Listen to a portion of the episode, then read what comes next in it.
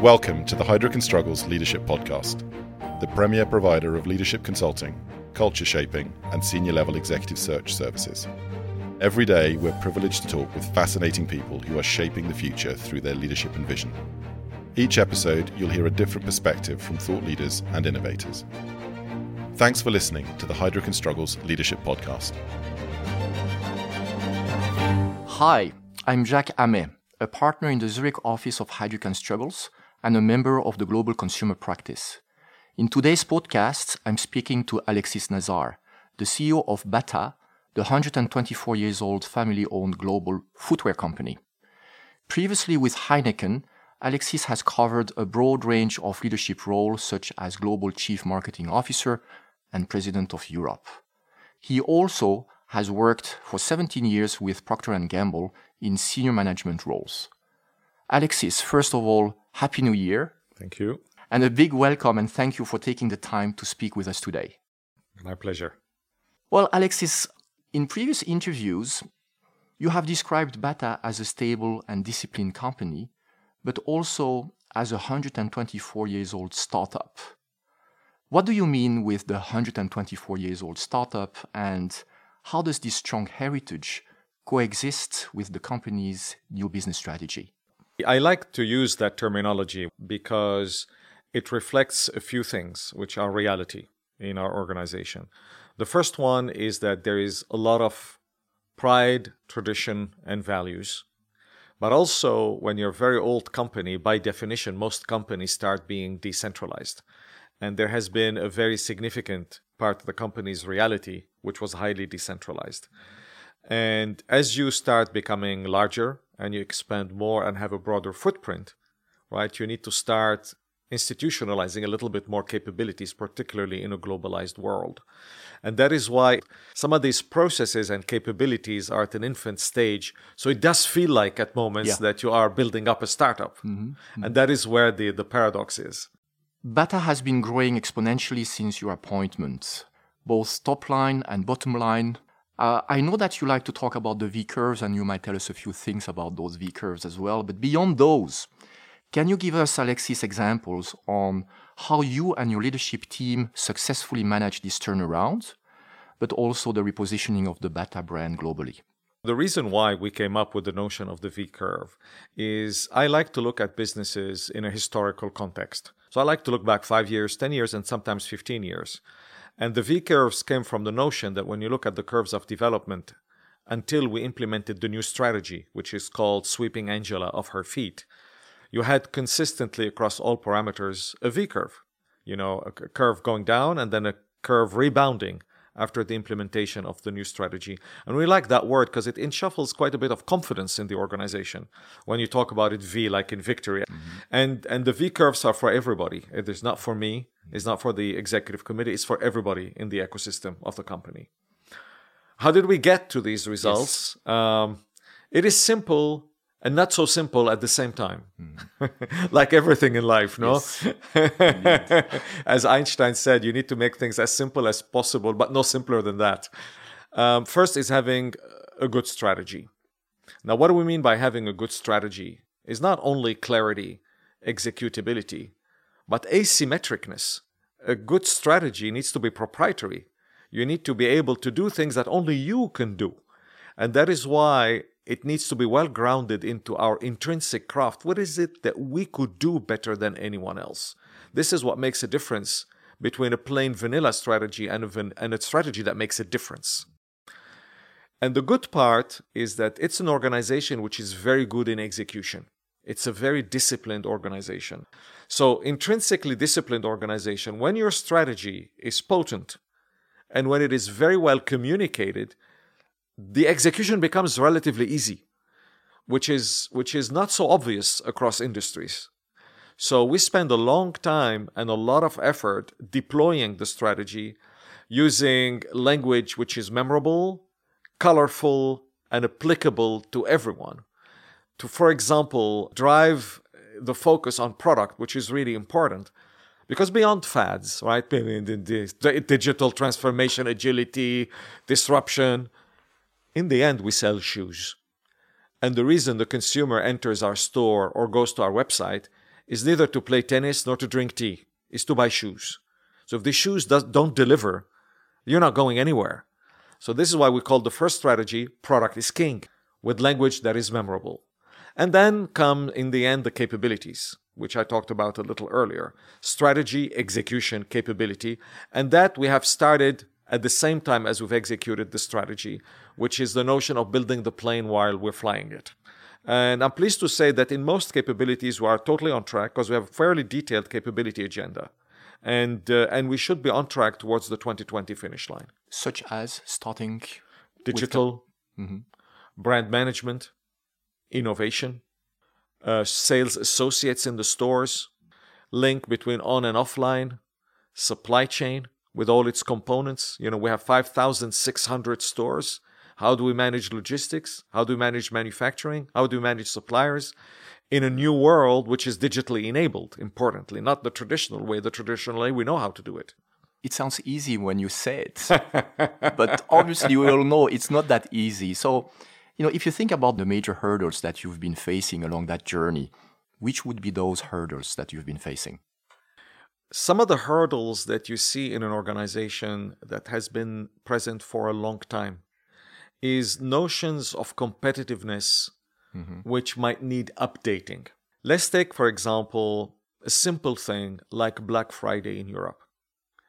Black Friday in Europe it was pretty clear that it was going to become a major phenomenon, followed by Cyber Monday. And for a long time, there was a discussion whether to participate or not participate. Frankly, in today's world, you participate or you're out of the game, right? Mm-hmm. And this year, we deci- decided to participate full heartedly and use that opportunity not only to participate, but to win during that period. How did you do it? And we did win. We grew turnover 15% over the similar period past year, and we grew gross profit. So we did not do it by just, you know, discounting like, like crazy, because that's not very difficult. Anyone can do that. So how did we do it? I'm not going to give you trade secrets. I'll give you probably a couple of anecdotes to yes. illustrate. On the Bata business, we came up with the notion of hourly rolling promotions online, mm-hmm. which is if you're going to benefit from interesting deals, you have to be stuck to bata.com for a long while. Maybe at some point your favorite shoe will come on sale. So we created a little bit of fun and dynamism in the way we did the promotion. And we did not do it across the board. We were very selective. We looked at what kind of consumer buys at what hour of the day, looking for what type of shoes. So we were quite analytical in how we designed it. We also created collections which were particular for these events. But of course, you can only do things when you plan way in advance, not when two weeks yeah. ago you say, Oh, what do I do on Black Friday? This is why we started planning six months in advance. Another thing we did with the AW Lab banner, which is not the Bata banner, but it's the second largest banner at Bata, yes. which is a sportswear ba- banner. We gave consumers who are part of the loyalty club the opportunity to choose the shoes they would like to have promoted. And we did not offer that to everyone, but there was some sort of a raffle. And if you won the raffle, whatever shoe you pick is off 15%. And the beauty is, people don't need 40 or 50% because it's the shoe they like. They were happy %enough to get it at 15% off because that's what they wanted. You know, that week was a very big success for yeah. us. So results in terms of sales were up 15% mm hmm and gross profit was up 9%. So we made money too, which is important because, you know, losing your shirt in a promotional period, you don't need a genius to do that.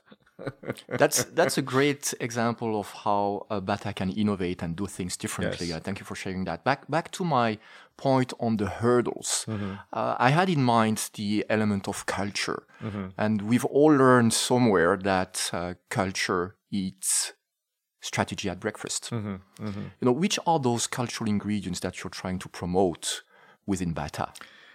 One of one philosophy I have about culture is that it does eat strategy for breakfast, but it should not be overfed either. Mm-hmm. Because oftentimes organizations which are unwilling to change allocate under culture things that have nothing to do with culture. I even heard a colleague saying that their company had a decentralized culture. Said, I'm sorry, that's not culture. That's a convenient way not to centralize. So culture is about elements that have built along decades of people operating together in a comparable environment, like nations are built. And I would say some of the traits of Bata about culture, some of the positive trait, is a strong attachment to the brand. Um, it's a company where really people feel ownership, pride, which goes beyond cold career calculations, which you might see in other multinationals. That is one element. The other element is really passion for the consumer.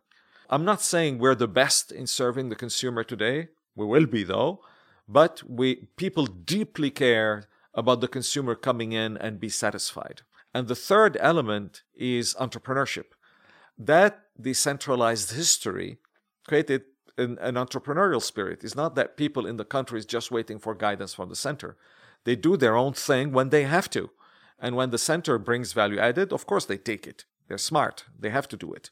So, so these are elements which I believe are an intrinsic part of, of the Bata culture, which can be strength if harnessed properly. But sometimes in progress, you also have impediments. And oftentimes, long history, heavy culture sometimes creates stiffness towards, yes. towards changing and discomfort in changing.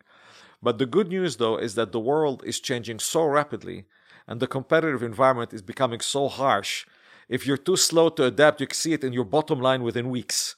So, in a way, the stiffness of competition, the intensity of competition, and the technological changes are actually forcing us to become more agile as a company. I do recall also a conversation with you, Alexis, where you were talking about aesthetic and taste as being an ingredient that counts for you. Yes. that you're trying also to inject into this uh, uh, organization. What can you tell us about this? We will never be uh, Louboutin, right? It's not what we are, it's not what we could be, and it's not what we should be. But today, there is no consumer that buys a fashion item just because it's comfortable. There is no consumer who tells you, I go to shop at Aldi because I'm cheap. She'll tell you, I'll buy at Aldi because I'm smart. But in the end, since nobody needs shoes, you need to be tempted. Everybody has shoes. Mm-hmm. We're no longer in the 19th century. So if she's not tempted by the store, she's not inspired by the appearance of the sales associates, if she's not attracted by the shoes, she's not going to buy them, assuming she walks in at all. So that notion of attention to finish of a shoe, attention to detail of the fixturing, of the appearance of the staff, of the beauty of the window is a cultural component that is important to develop, even though we are in the value category. Everybody needs to develop that because it's a business of temptation. Shoes and fashion is the uber discretionary category. You could, any household around the world can get by without buying shoes for a full year without a problem. That's different from laundry and diapers. Well, that's a, that's a good comparison. You know, you, you brought clarity on those cultural ingredients that you're trying to promote within your organization. Now, how do you do it? The best way to promote and to leverage cultural elements is one, to act by example. If you profess something that you're not doing, nobody will believe you. And unfortunately, one of the difficult or, or, or, or, unthankful aspect of being a CEO is you're on a catwalk all the time. Everybody's looking at you and interpreting what you're doing, what you're saying, what you're not doing, and what you're not saying right? Mm-hmm. Because everything communicates, as you know. So, first you have to live it. The second one, you have to communicate it. And communicate it in a linear way, directly, or in an indirect way. In, in, in, the, in, in, the, in the way you approach events, promotions, communications, announcements. And last but not least, you have to make sure that your strategy is well ingrained in your values. Otherwise, the executability becomes very difficult. Indeed. Um, you've you've talked about agility before. I've heard yeah. that word. Know, agility has become a key aspect of leaders' strategy. What does agility mean to you as a leader? I'll tell you maybe what agility means for me for my business. Yes. Because I can give you maybe a more tangible example. Mm-hmm. Because what agility means for me as a leader, it probably applies to most CEOs. Mm-hmm. There's one thing about agility which is which everybody has to be cognizant about is the fact that just technology is just moving very quickly. Very, very quickly. And if there is one industry that is feeling it in its teeth, is retail. I mean, you're hearing the glorious stories and the horror stories that are happening around the world every day. So it's an industry which is moving very, very rapidly. And a lot of that is caused or enabled from a positive standpoint by massive technological uh, changes. And these technological changes are a little bit of an impetus and, and, and, and a constraint for us to actually become truly agile in how we react or we leverage them. Or sometimes we decide not to, but then it's deliberate. It is not through inertia, right? So that is one thing which is technology. The second one, which is directly related to the fashion industry, is the see now, but see now buy now phenomenon. You know, you can open up your your uh, your computer and find a very cool pair of sneakers, and you click and you expect it tomorrow.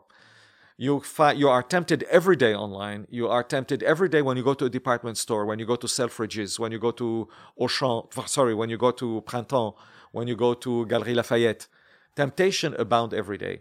And if you're a mono brand or mostly mono brand, as we are a retailer, and you order shoes twice a year, where's the temptation? What is going to let your consumer come in to find out? Keep coming in. What's out there? What's new? What's sexy? What's interesting? So that is forcing us to really radically change the way we develop, we we Activate. procure, we deliver, distribute, and activate our collections. Mm-hmm. You know, historically, in many countries, we're delivering collections twice a year. We are moving more now towards 12 times a year and maybe sometimes 24 times a year through the notion of drops. Yeah. And, and, and we're not there, huh? This is, we're, we're really in the middle of that journey, but that is really, really necessary. You got to keep the temptation going. Talking about talents now, you also mentioned that your goal as a CEO is to build a company that lasts how are you retaining, how are you attracting the right talent to turn the company into a kind of institution? That's a very good that's a very good question because I think the intrinsic role of any CEO is to institutionalize the companies they run. There is nothing I find more unfortunate uh, when a CEO leaves and having the company collapse. And that happens either because the CEO did not build the sustainable capabilities, or he left too early in his tenure. In terms of talent, there is retention, recruitment, and adaptation. So, retention, we don't have a big problem. We have people who are very loyal, who, who stick it in, uh, who love being at Bata. We have one of the lowest turnovers in the industry, so I don't have that problem. In attraction, because in many parts of the world the brand image took a serious beating in the past 15 years. And I know from my Heineken days, brand equity is company equity. You know, when you said Heineken, they think about the Heineken advertising. They don't think about the corporate head office, right? And same yes. with us. So, in order for us to increasingly attract talent, we started communicating a little bit more our story to the world because historically our company was very discreet, did not like to be out in the media, did not like to speak out, and and and and, and a certain element of that will continue. But we're a consumer company. We're a consumer facing company. And we have a duty to communicate. And you have great stuff to tell. Exactly. And we increasingly have good things to tell. And when you say these stories you know talents students people working in adjacent industries take an interest. And the other thing is when you as you know talent starts with the head. When you start having regional bosses functional bosses who are big calibers interviewing you, then you believe the story. If you're being interviewed by somebody who's likely to be your boss, whose caliber you question, your probability of being interested becomes low. So, so, so, so a lot of that is about communication and then integration. And integration is important. And oftentimes, honestly, integration is seen by HR departments of giving an integration or an induction program. That is the mechanical part. That's not enough. The big training on integration has to be on legacy employees because there's nothing more easy for a legacy employee to do an organ reject of somebody coming in to make your life less comfortable. And I see that every day. Somebody coming in, doing things in a different way, communicating in a different way is annoying. So you start not collaborating and then your the company no longer gets the value that that person was supposed to bring and that is why a lot of the training when you integrate external talent has to be with your internal talent with a high and clear demand you've got to let them in the tent they are part of the team and we are on one team And the f- only failure we will recognize is a collective one. What about diversity in that equation? The biggest diversity I believe in is thinking diversity. Because I've been in companies that have done a lot of the classical diversity, you know, talent race, etc., but they were still extremely intolerant of thinking diversity. But the good news, though, is that thinking diversity is closely correlated with cultural, racial, and gender diversity. So we believe in it because it is a competitive advantage. But we still have a glass ceiling. If I take gender, we have a lot of middle management, which who is female, actually 50%. We're pretty good until middle management. And then it gets rarefied as it goes to senior management. So we have a lot of work to do, not only in terms of role models, but in terms of tandems. What do I mean by tandems? To effect change, you should never have somebody feel isolated. So the day you have one female on your executive committee, you have to make sure you have two. Same thing with racial or religious minorities, because when there are two, they're more they're stronger. There's less pressure to completely comply with the dominant group. So that is really important. I believe in the tandem notion. Now, when it gets to racial and cultural diversity, we're doing very well. There is no cultural or racial skew. We have people coming from everywhere. In my executive committee, I have really every pretty much every single continent represented. In reality, the majority of our senior level executives really do reflect the top three operating companies where we operate, which I think is a healthy sign because we have to give back to the communities where we operate. Let's talk a bit more about yourself. Yeah. How do you think your leadership style will need to evolve given the constant volatility out there? When I talk about leadership, to me, I use less the word style because I prefer the substance of leadership over style because frankly style is superficial and and leadership essentially is about being trusted you won't take direction from someone you don't trust and this is where authenticity is important when a leader is a fake everybody feels it when a leader tries to be someone they're not everybody feels it so this is the part of leadership that should not be adaptable. Your intrinsic character or personality should stay the same. I should never attempt to look like an introvert. I will never succeed. And I don't see merit in it, for example. Okay? Everybody is what he is, same with you.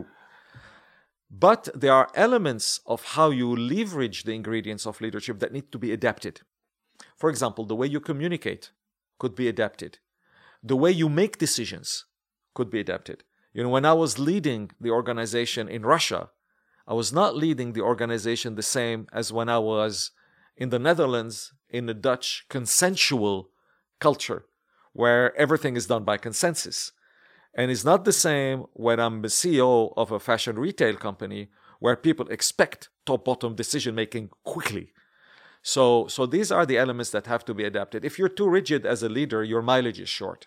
Now, you have been working in large multinational companies like P&G and, and Heineken, and today you are part of a family-owned company. What did you learn over the last two years related to being part and leading a family-owned company? All families are different. So, so, so there are lots of idiosyncrasies depending from one family to another and one family business to the other. However, there are some common denominators in terms of the strengths and the challenges that come with a family controlled business. One of the positives of a family controlled business is, is values which are firm and stable. Uh, you don't have big existentialist crises in families, in businesses which are family controlled, because there is a big notion of continuity in values. That is one of the positives. The second one of the positives is the fact that there is a long term view to the business. People don't look at it quarter by quarter which is healthy and good, provided management is disciplined enough not to become too relaxed with that view of things. And I assure you we're not. and the third positive thing also is, is care for the individual. I noticed that generally family controlled company are a little bit more caring about individuals and, and a bit more compassionate, which, mm-hmm. which I appreciate. Mm-hmm. There are some challenges, though, in family controlled companies that we need to be honest about, right? First of all, um, you have a lot of paradigms that have accumulated over years and generations, which can become stale at some point. You know, for example, one of the paradigms in our company has been that you know manu- manufacturing is sacrosanct. manufacturing can be a very competitive advantage in many instances, but not in all instances, right? Mm-hmm. So, this is just a small example to illustrate that family controlled mm-hmm. companies tend to carry paradigms which sometimes might or might not be up to date uh, anymore. Another challenge can be on governance. You have families which are very disciplined in really being clear on what their role is, what their role is not. You have families which are less disciplined, and especially families where you had family members getting involved in management. Here, you need to make an extra effort in collaboration with them, of course, because it's for the greater good of everyone, to make sure that the governance is clear and is adhered to, which is something you don't have in a publicly traded company. Another question on innovation. I'm sure there will have been many lessons throughout your career in how to best incubate and support innovation. What stands out most for you? I have a lot of passion for this topic. Indeed. You know why? Because in, in the business, if there is one thing which is an indefinite win, which is win, win, win, win, innovation. With yes. innovation, everybody wins. In innovation, the company wins, suppliers win, consumers win, third parties win, governments win. Everybody wins with innovation. Even competition wins because it learns. So mm-hmm. I'm very excited about that topic. The three things which I learned is which have worked for me on innovation is first you have to listen to the consumer but not ask the chicken at what sauce it wants to be baked. so you need a good dose of listening and a good dose of self confidence because consumers don't know what they don't know. I'm sure if there was a consumer focus group on the iPad, probably they would have never launched it. So you need people who are senior and confident enough to absorb with measure what the consumer feedback is. That's one. Second one is let a thousand flowers bloom. I don't believe in hoarding innovation or over centralizing it and say only that group can innovate because innovation can come from anywhere. So, this is why I much more believe in a rather loose uh, sourcing of innovation from our internal operating companies, from our central innovation group, from competition, from relevant industries, from irrelevant industries, who cares? I would let a thousand flowers bloom. The biggest innovation we ever did at Heineken was an observation we made in a ski resort in Austria, which is Radler. It became the biggest innovation in the company's history, and there was not much rocket science about it. And the third one is to test, test, and test. Any idiot can have an opinion. What matters is test results. And even when it gets to recycling old ideas, you have to keep testing them to make sure that they remain current. I, I know you think big. I know you have big ambition for Bata. I don't dare to ask about your most crazy dreams. Let's stick to your dream about Bata in five years' time. How do you see it? The most comfortable shoe in the world. Full stop. Yeah. Well, Alexis, this has been a very inspiring conversation. Thank you very much for making the time to speak with us today. Thank you, Jacques. My pleasure. Thanks for listening to the Heidrick & Struggles Leadership Podcast. To make sure you don't miss more future shaping ideas and conversations, please subscribe to our channel on the podcast app. And if you're listening via LinkedIn, Twitter, or YouTube, why not share this with your connections? Until next time.